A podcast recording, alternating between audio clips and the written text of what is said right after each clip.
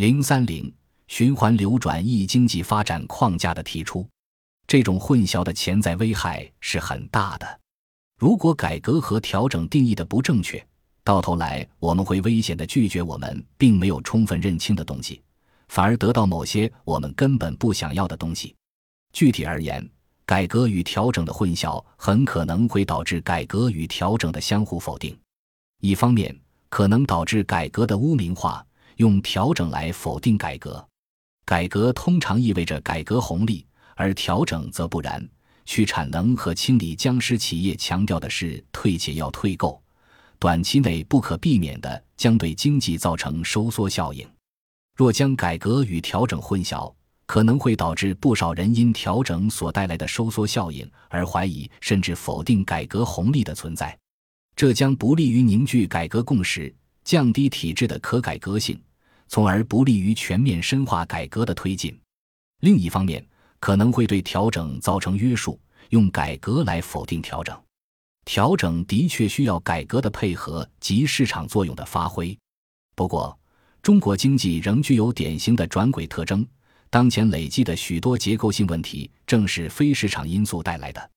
解铃还须系铃人，调整必然需要采取相应的行政手段。而改革整体而言，意味着行政手段的弱化。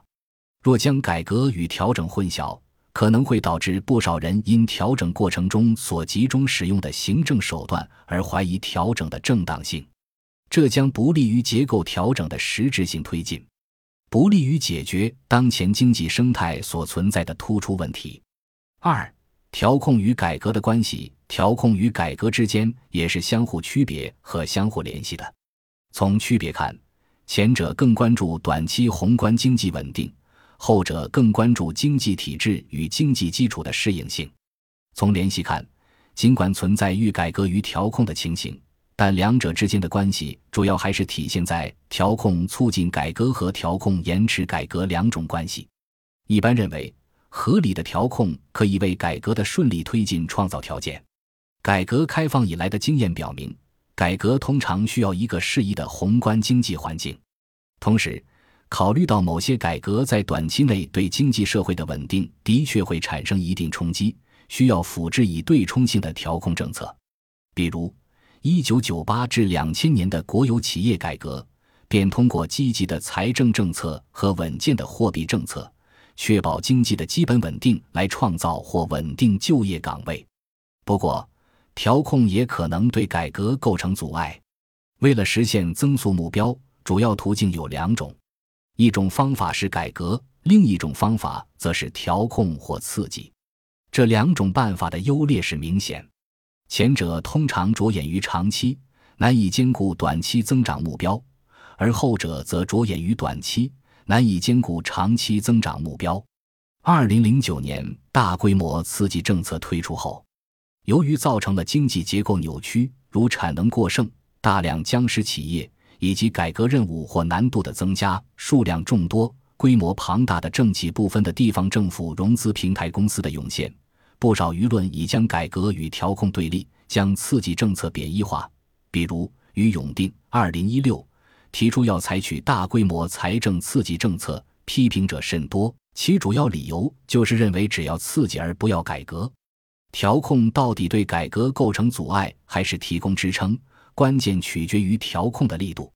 力度过大，则会对改革构成阻碍或增加改革的难度；力度适中，则能对改革提供相应支撑。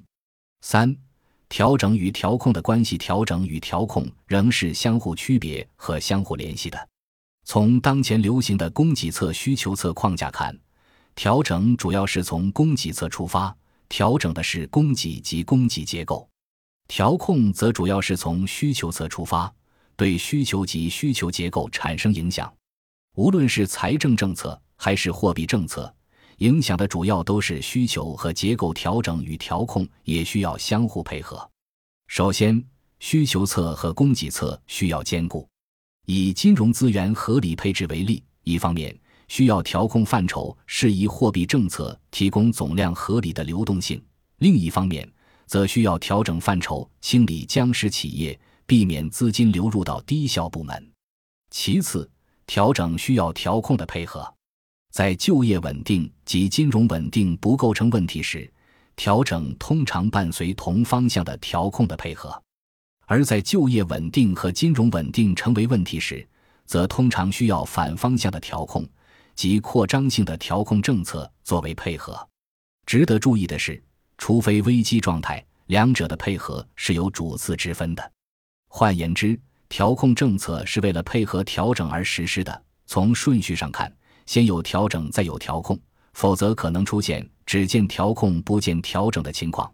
从力度上看，调控的力度也应小于调整的力度。调控的目的仅仅是确保调整带来的收缩效应可控。换言之，调控的存在主要是为了积极稳妥的退调整为主，调控为辅。先有调整，再有调控。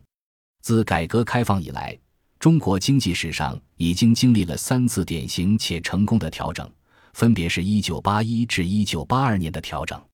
一九八九至一九九一年的调整，以及一九九八至两千年的调整，每一次调整后，新的快速增长周期都得以启动。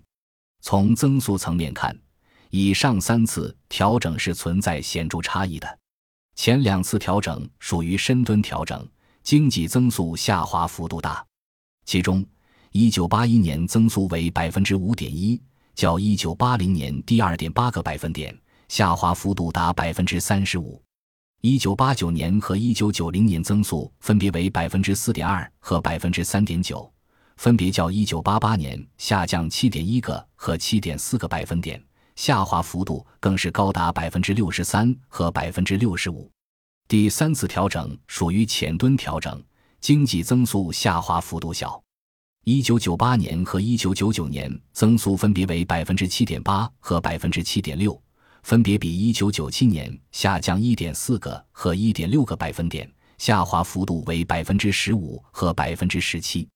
要总结这三次调整的历史经验，就必须比较并理解它们的异同。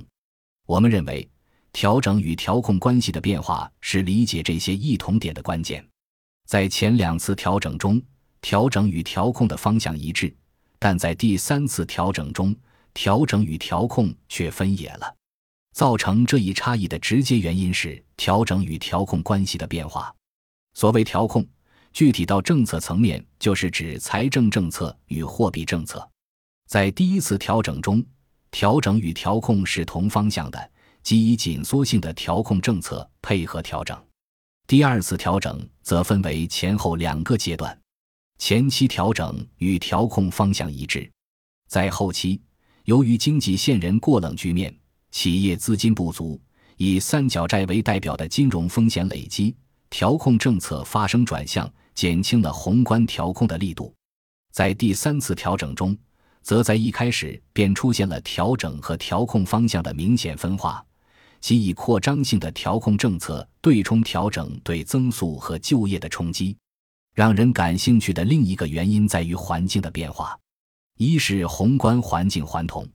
前两次调整面临的是通货膨胀，特别是第二次调整，一九八八年通胀率高达百分之十八点八，不仅紊乱了经济秩序，还引发了群众不满。第三次调整时，则经济已经陷入通缩局面。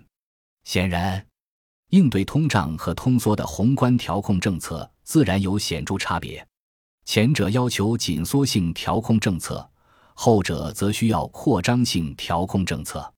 二是就业形势不同，前两次调整的总体就业压力不大，第一次调整时新增就业的空间大，在压缩基本建设的同时发展轻工业，同时放宽了就业政策，扩大了就业。第二次调整时，由于国企家底仍然雄厚，并未造成大量失业，但第三次调整时，由于国有企业连年亏损。就业形势已极为严峻。本集播放完毕，感谢您的收听，喜欢请订阅加关注，主页有更多精彩内容。